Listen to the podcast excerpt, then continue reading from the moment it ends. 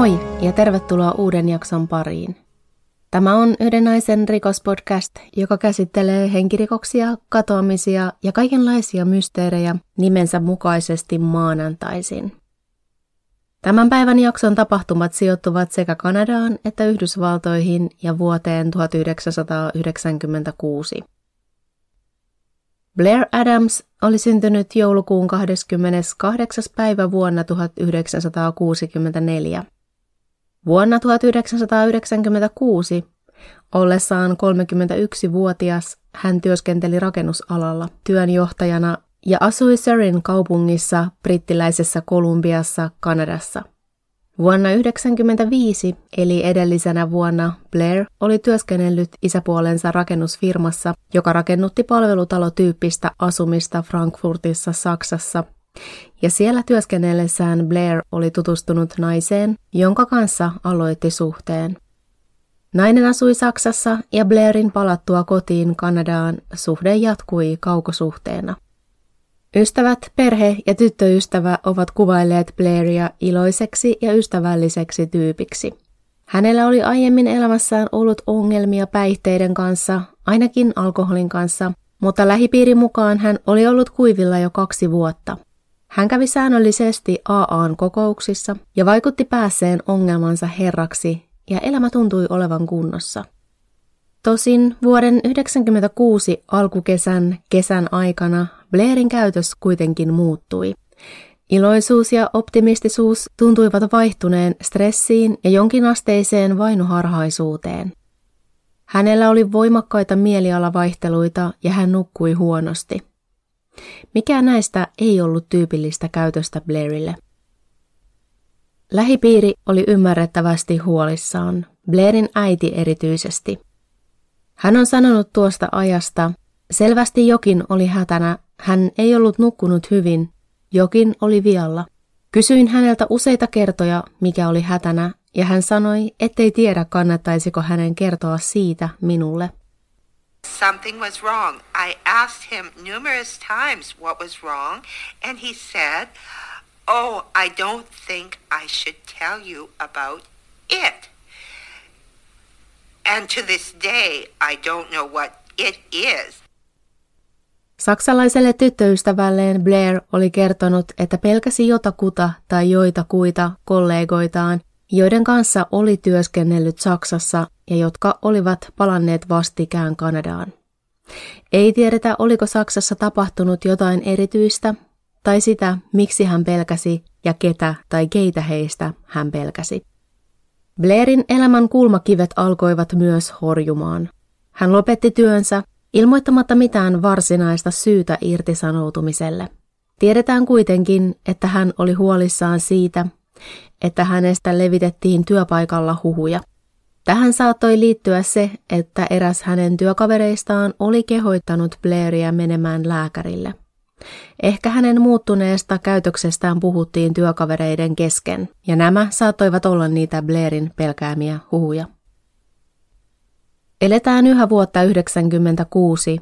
Viides päivä heinäkuuta Blair teki vierailun pankkiinsa ja nosti tililtään kaikki siellä olevat rahat, noin 6000 dollaria. Lisäksi hän tyhjensi tallelokeronsa sisällön, kultaa ja koruja ja pakkasi sisällön vyölaukkuunsa. Kaksi päivää myöhemmin, 7. heinäkuuta, Blair yritti ylittää rajan Yhdysvaltoihin – hän pyrki Victorian kaupungista Seattleen Yhdysvaltoihin kulkevaan lauttaan, mutta tuo hänellä mukanaan ollut iso rahamäärä ja arvoesineet saivat rajavalvojat epäilemään niiden olevan peräisin jostain laittomasta, eikä hänellä sinänsä tainnut mitään kovin hyvää selitystä niiden mukana ololle ollakaan. Joka tapauksessa häneltä evättiin pääsy rajan ylittävälle lautalle. Seuraavana päivänä 8. heinäkuuta Blair lähti äitinsä kotoa asioille. Hän meni ostamaan itselleen menopaluu lentolipun Saksaan, jossa hänen tyttöystävänsä siis asui. Lennon oli tarkoitus lähteä jo seuraavana päivänä. Hän lunasti lipun Frankfurtiin käteisellä, mutta vielä samana päivänä hän peruutti lipun ja sai rahansa takaisin. Tyttöystävä on kertonut, ettei hän ollut tietoinen Blairin suunnittelevan Saksaan tuloa. Ostettuaan lentoliput hän meni ystävänsä luokse. Vaikka hänellä oli nuo lentoliput, hän sanoi ystävälleen, että hänen pitäisi päästä rajan yli Yhdysvaltoihin, sillä hänen mukaansa joku halusi tappaa hänet. Tarkentamatta kuitenkaan kuka tai miksi. Hän pyysi ystävältään apua rajan ylityksessä, mutta ystävä sanoi, ettei voisi auttaa. Ihan siitä yksinkertaisesta syystä, ettei tiennyt, miten rajan yli pääsisi ilman rajavartion tarkistusta. Blair oli vaikuttanut ahdistuneelta ja siltä, ettei halunnut palata omaan asuntoonsa, ja hän oli lähtenyt kiireellä ystävän luota sen jälkeen, kun selvisi, ettei ystävä voisi auttaa häntä rajan ylityksessä. Tästä seuraavana päivänä Blair yritti jälleen päästä Yhdysvaltoihin. Aikaisin aamulla, vielä pimeään aikaan, rajavartiolaitoksen partio havaitsi Blairiksi osoittautuneen miehen pyrkimässä kävellen ylittämään Pacific Highwayn rajan ylityspaikkaa. Rajavartijat huomasivat, että Blairillä oli naarmuja käsissään ja jaloissaan. Hän myös jossain määrin täsmäsi kuvaukseen miehestä, jota etsittiin autovarkaudesta, ja rajavartijat olettivat Blairin olevan tämä etsitty autovaras. Ja siis kuka tietää, vaikka hän olisi ollutkin, mutta koska heillä ei juurikaan todisteita Blairia vastaan ollut, hänet päästettiin menemään. Tosin ei Yhdysvaltojen rajan ylitse. Kolmas kerta toden sanoi, kun Blair 10. heinäkuuta kolmannen kerran pyrki rajan yli Vancouverin lentokentältä vuokraamallaan Nissan Altima henkilöautolla ja ajoi rajan yli Seattleen Yhdysvaltoihin. Seatlesta hän osti lentolipun Washington DC:hin. Saavuttuaan Washingtoniin hän vuokrasi toisen auton. Tällä kertaa valkoisen Toyota Camryn ja aamulla noin kello 6.45 hän aloitti seitsemän tunnin ajomatkansa Knoxvilleen, Tennesseehen. Matkalla sinne hän joutui pieneen, ei nyt ehkä voida sanoa kolariin, mutta hän oli vuokra-autollaan kolhaissut toista ajoneuvoa, aiheuttaen sille pienen vahingon. Tuon ajoneuvon kuljettajan mukaan Blair vaikutti mukavalta, mutta kiireiseltä. Miksi Blair oli matkalla juuri Tenneseehen, kukaan ei tiedä. Lähipiirin mukaan heillä ei ollut tiedossaan, että Blairilla olisi ollut yhteyksiä sinne. Tosin ei voida tietää, oliko Knoxville hänen lopullinen määränpäänsä, hänen matkansa nimittäin keskeytyi. Ihan tarkkaan ei ole tiedossa, mihin aikaan Blair saapui Knoxvilleen. Ensimmäinen havainto hänestä tehtiin noin puoli kuuden aikaan iltapäivällä tai illasta eräällä huoltoasemalla. Hän kertoi huoltoaseman työntekijälle, ettei hänen autonsa avain toimi, eikä hän siksi pääse autoon sisään. Paikalle kutsuttiin korjauspalvelun työntekijä nimeltä Gerald Sapp.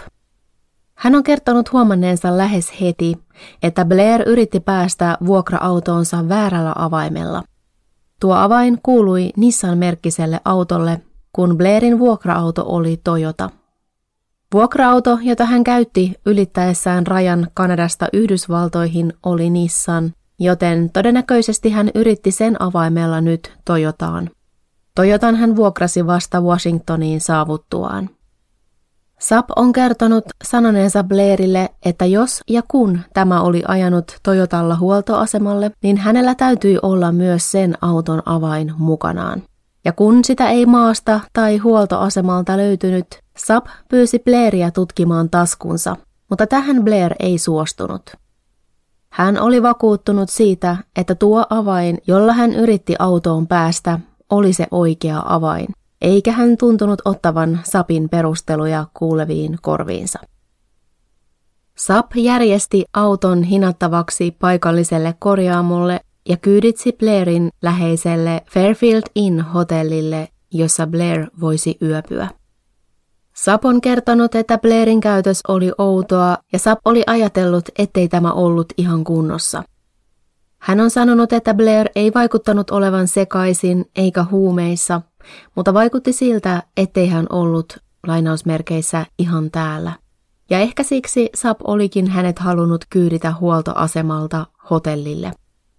Blair varasikin huoneen itselleen yhdeksi yöksi. Myöhemmin kuitenkin selvisi, ettei hän todennäköisesti ollut edes käynyt huoneessaan. Valvontakamerat kuvasivat Blairin hotellin aulassa, josta hän poistui ulos ja palasi sisään noin viisi kertaa 40 minuutin aikana ennen kuin varasi itselleen huoneen. Varattuaan huoneen ja saatuaan avaimen, hän laittoi avaimen taskuunsa ja poistui hotellilta kello 19.37. Hotellin henkilökunta muisti Blairin kiihtyneenä ja pelokkaana. Hän käyttäytyi kuin pelkäisi jotakuta tai että pakenisi jotakuta.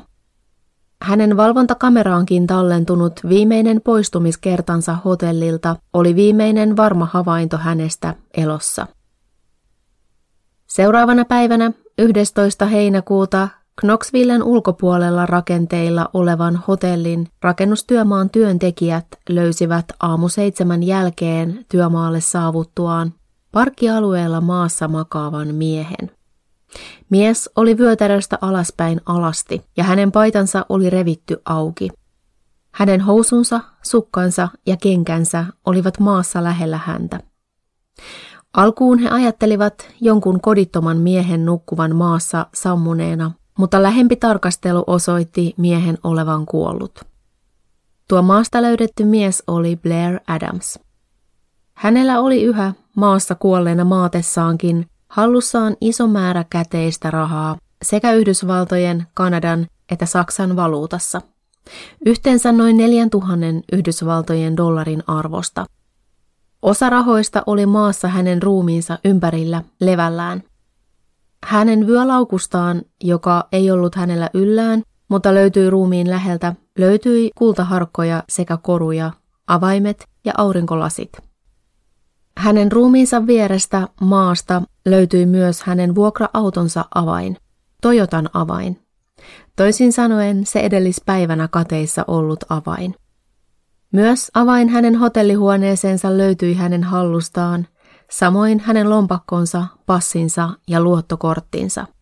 Poliisi paikallisti myös jonkinlaisen kassin, joka Blairillä oli ollut mukanaan, ja sieltä löydettiin karttoja ja joitain kuitteja matkan varrelta, esimerkiksi hotellilta.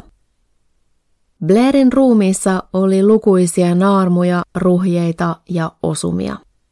Yksi iso jälki hänen otsassaan oli tutkimusten perusteella aiheutettu jonkinnäköisellä mailalla tai sorkkaraudalla. Jäljet hänen kämmenissään osoittivat, että hän oli yrittänyt puolustautua. Hänen hiuksistaan oli revitty isoja osioita, todennäköisesti kamppailun aikana. Kuolinsyyn tutkija määritti hänen kuolinsyykseen voimakkaan iskun vatsaan, joka oli aiheuttanut vatsalaukun repeämisen ja septisen shokin. Iskujen aiheuttajaa ei ruumiin löytöpaikalta löydetty. Lukemani perusteella on varmuudella mahdotonta sanoa, mikä tuon kuolettavan iskun oli aiheuttanut. Se voisi olla potku tai sitten jollain välineellä aiheutettu isku. Hänen alavartalonsa alastomuus herätti myös epäilyt siitä, että hän olisi joutunut seksuaalisen väkivallan uhriksi mutta mitään DNA-todisteita tästä ei löydetty. Ilmeisesti myös löydettiin joitain seksuaaliseen väkivaltaan liittyviä vammoja, mutta ei ole julkistettu millaisia tai että millaista seksuaalista väkivaltaa hänelle mahdollisesti oli tehty. Vatsan sisällön perusteella saatiin selville, että Blair oli syönyt viimeisimmän 12 tunnin aikana lihaa, salaattia ja katkarapuja. Hänen elimistöstään ei löydetty alkoholia tai huumeita. Poliisilla oli käsissään nyt haastava palapeli, jonka ratkaiseminen ei olisi mitenkään yksinkertaista. Ainoa mahdollisesti tekijään johdattava löytö oli pitkä hius, joka löydettiin Blairin kädestä. Siitä saatiin eristettyä DNA, mutta sitä ei saatu yhdistettyä kehenkään. Viime jaksossahan puhuin siitä, että jo 60-luvulla hiuksesta pystyttiin määrittämään, että hius kuului valkoihoiselle ihmiselle. Mutta tämän tapauksen osalta en löytänyt tietoa siitä, oliko minkäänlaista tällaista selvitystä tehty tai ainakaan annettu julkisuuteen. Kohtuullisen matkan päässä löytöpaikasta työskennellyt yövartija kertoi kuuleensa Blairin kuolin yönä noin kello 3.30 aamuyöllä naisen kirkumista, joka tuli samalta suunnalta, josta Blairin ruumis löydettiin. Sinänsä kai kiljunta voisi olla myös miehen, kai se on aina aika korkea ääni, jolloin lähteen sukupuolta saattaisi ehkä olla vaikea tunnistaa.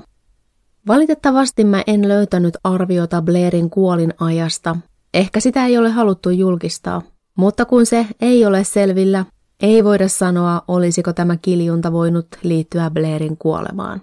Olisiko se ajallisesti sopinut siihen? Jotain ikävää jollekulle kuitenkin epäilemättä tapahtui tuolloin, ja on jotenkin aika erikoista, ettei yövartija tehnyt asialle mitään. Ehkäpä se ei ollut hänen vahtialuettaan, joten kiinnostusta ei sitten riittänyt. En tiedä. Gerald Sapp, eli tuo Blairia huoltoasemalla auton kanssa auttanut mies, oli poliisin kuultavana Blairin kuoleman jälkeen, ja hän osasi jonkin verran kertoa tietoa Blairin viimeisistä vaiheista. Tai sen verran, mitä jo jaksossa olen kertonutkin. Häneltä otettiin myös hiusnäyte, mutta se ei täsmännyt Blairin kädestä löydettyyn. Mitä Blairille sitten tapahtui? Oliko hänen aiemmalla vainoharhaisuudellaan ja surmatuksi tulemisellaan yhteyttä keskenään, vai oliko kyse vain sattumasta? Mikä sai hänet ilmiselvästi pakenemaan? Blairilla ei ollut ollut historiaa mielenterveysongelmista, mutta on hyvin mahdollista, että sellaisen puhkeaminen selittäisi hänen käytöksensä. Mitään diagnosoitua tilaa hänellä ei siis ollut, mutta on totta, että hänen käytöksensä viittaisi johonkin uuteen ongelmaan. Mikähän oli tuon matkakohteen tarkoitus? Miksi Blair matkasi Tenneseen suuntaan? Vai oliko hänen siitä tarkoitus vielä jatkaa jonnekin? Mutta minne ja miksi? Vai pakeniko hän vain vailla päämäärää? Mä jäin myös miettimään Blairin asuntoa. Mä oletan, että se tutkittiin, ja olisi mielenkiintoista tietää, antoiko se viitettä johonkin. Mutta tästäkään ei löytynyt mitään tietoa. On vaan todella erikoista, että kerrot lähipiiristäsi jollekulle olevasi hengenvaarassa ja vain päiviä myöhemmin tuletkin murhatuksi. Tulee melkein mieleen se sanonta, että se, että olet vainoharhainen, ei tarkoita, etteivätkö ne kuitenkin olisi perässäsi. Maailma on tietenkin sattumia täynnä ja on ihan mahdollista, että käytös ennen hänen kuolemaa oli jonkinnäköisen henkisen romahduksen tulosta ja se, että hän päätyi surmatuksi, oli vain traaginen sattuma. Ja on totta, että jos hän oli henkisesti poissa tolaltaan, hän on saattanut ajautua vaarallisiin tilanteisiin ja väärien ihmisten seuraan, jos hänen arvostelukykynsä on ollut heikentynyt. Yksi esitetty teoria on ollut, että hän olisi joutunut seksuaalirikoksen uhriksi ja väkivallan päätteeksi tullut surmatuksi. Tai että hän olisi palkannut prostituoidun ja joutunut tämän tai tämän parittajan kanssa ongelmiin, ja tilanne olisi eskaloitunut hänen kuolemaansa. Lähellä ruumiin löytöpaikkaa sijaitsi rekkojen pysähdyspaikka, joka tunnettiin myös paikkana, josta saisi palkattua prostituoidun. Alaruumiin alastomuus viittaisi vahvasti johonkin tällaiseen, mutta mä en voi olla ihmettelemättä, että kuka ikinä tuon rikoksen takana olisi, etenkin jos olisi kyseessä prostituoitu tai seksuaalirikollinen, ei olisi käyttänyt tilaisuutta hyväkseen ja varastanut jo kuolleen Blairin esillä olevia rahoja ja tämän arvoesineitä. Oikeastaan mikä rikoksen asetelma olisi, ettei tekijä varastaisi myös rahoja, jos sitä käteisenä noin selvästi tarjolla olisi ollut? Olenko vain ahne vai miksi en keksi skenariota, jossa raha tai arvoesineet eivät olisi kelvanneet? Kaiketi voisi olla niin, että tekijä tai tekijät olisivat tulleet jonkin tahon yllättämäksi ja hän tai he olisivat paenneet ennen kuin ehtivät rahoihin käsiksi. Ehkä. Osa rahoista oli tosiaan ikään kuin leviteltynä ruumiin ympärillä, mikä ehkä voisi viitata siihen, että joku olisi tyhjentänyt ja tutkinut Blairin taskut ja tavarat, etsien jotain muuta kuin rahaa. Luin myös eräältä keskustelupalstalta ajatuksen, että voisiko Blairin osittainen alastomuus viitata seksuaalirikoksen sijaan siihen, että hänen vaatteistaan tai niiden alta, ehkä jopa ruumiistaan, etsittiin jotain. Ja siis huom, suhtaudutaan näihin teorioihin nyt aina vähän varauksella. Kun tapauksesta tiedetään näin vähän, on tämä kaikki vain arvailua. Mutta jos hänen rahat ja arvoesineet olisi viety, olisi hirveän paljon helpompaa todeta hänen joutuneen vain sattumalta henkirikoksen uhriksi. Blair selvästi pakeni jotain tai jotakuta, kuviteltua tai oikeaa, ja päätyi surmatuksi. Oliko kyseessä siis sattuma vai oliko joku tosissaan hänen perässään? Mitään sellaista ei tutkimuksissa ole selvinnyt, mikä viittaisi hänen sekaantuneen johonkin mahdollisesti vaaralliseen toimintaan tai että häntä olisi uhattu, mutta jos hän olisi ollut sekaantunut johonkin, sellaisesta tuskin kovin laajalle kertoisikaan, ja sitä ehkä yrittäisi pitää salassa. Mutta sitten taas, jos kyseessä oli joku häntä pitkään jahdannut henkilö, tekijän olisi täytynyt olla melko ammattilainen hänen olisi täytynyt osata seurata Blairia eri maahan ja vielä Washingtonista Tennesseehen. Sinänsä on yhdentekevää, oliko Blairillä jonkinnäköinen henkinen romahdus meneillään vai ei. Merkityksellistä on se, että hän joutui henkirikoksen uhriksi ja sen selvittäminen, kuka tuon rikoksen takana oli.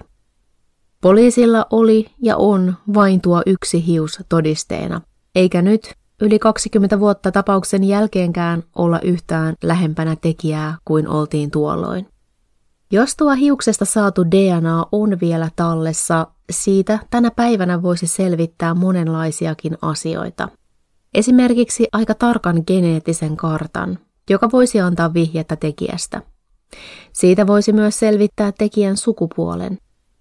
En tiedä miksei tällaisia ole tehty, vai eikö niistä ole vain tiedotettu julkisuuteen. Itse asiassa aika mielenkiintoisesti Yhdysvalloissa on monia osavaltioita, joiden vankiloissa on tuhansia vankeja, joiden DNA ei ole missään rekisterissä. Tästä raportoi nettisivusto forensicmag.com. Ja sen mukaan Tennessee on yksi näistä osavaltioista. On siis teoriassa mahdollista, että Blairin surmaaja on jo vankilassa – jostain toisesta rikoksesta, mutta puutteellisen rekisterin takia häntä ei ole saatu vastuuseen Blairin kuolemasta. Tämä tapaus on todellinen mysteeri, toivottavasti tämä vielä selviäisi. Tapaus on yhä avoin, mutta niin sanotusti kylmä, eli sitä ei aktiivisesti tutkita, ellei jotain uutta todistusaineistoa ilmene. Tässä oli tämän maanantain jakso, Toivottavasti tämä tapaus oli susta yhtä mielenkiintoinen, mitä se mun mielestä oli. Ensi jaksossa uusi tapaus, katsotaan mitä silloin tapahtuu. Mutta siihen asti, moi moi! Kuuntelit Podmin Premium-podcastia. Haluatko löytää lisää samankaltaisia podeja tai vaikka ihan uusia tuttavuuksia? Lataa Podmin sovellus App Storesta tai Google Playsta – ja saat kokeilla palvelua kaksi viikkoa ilmaiseksi.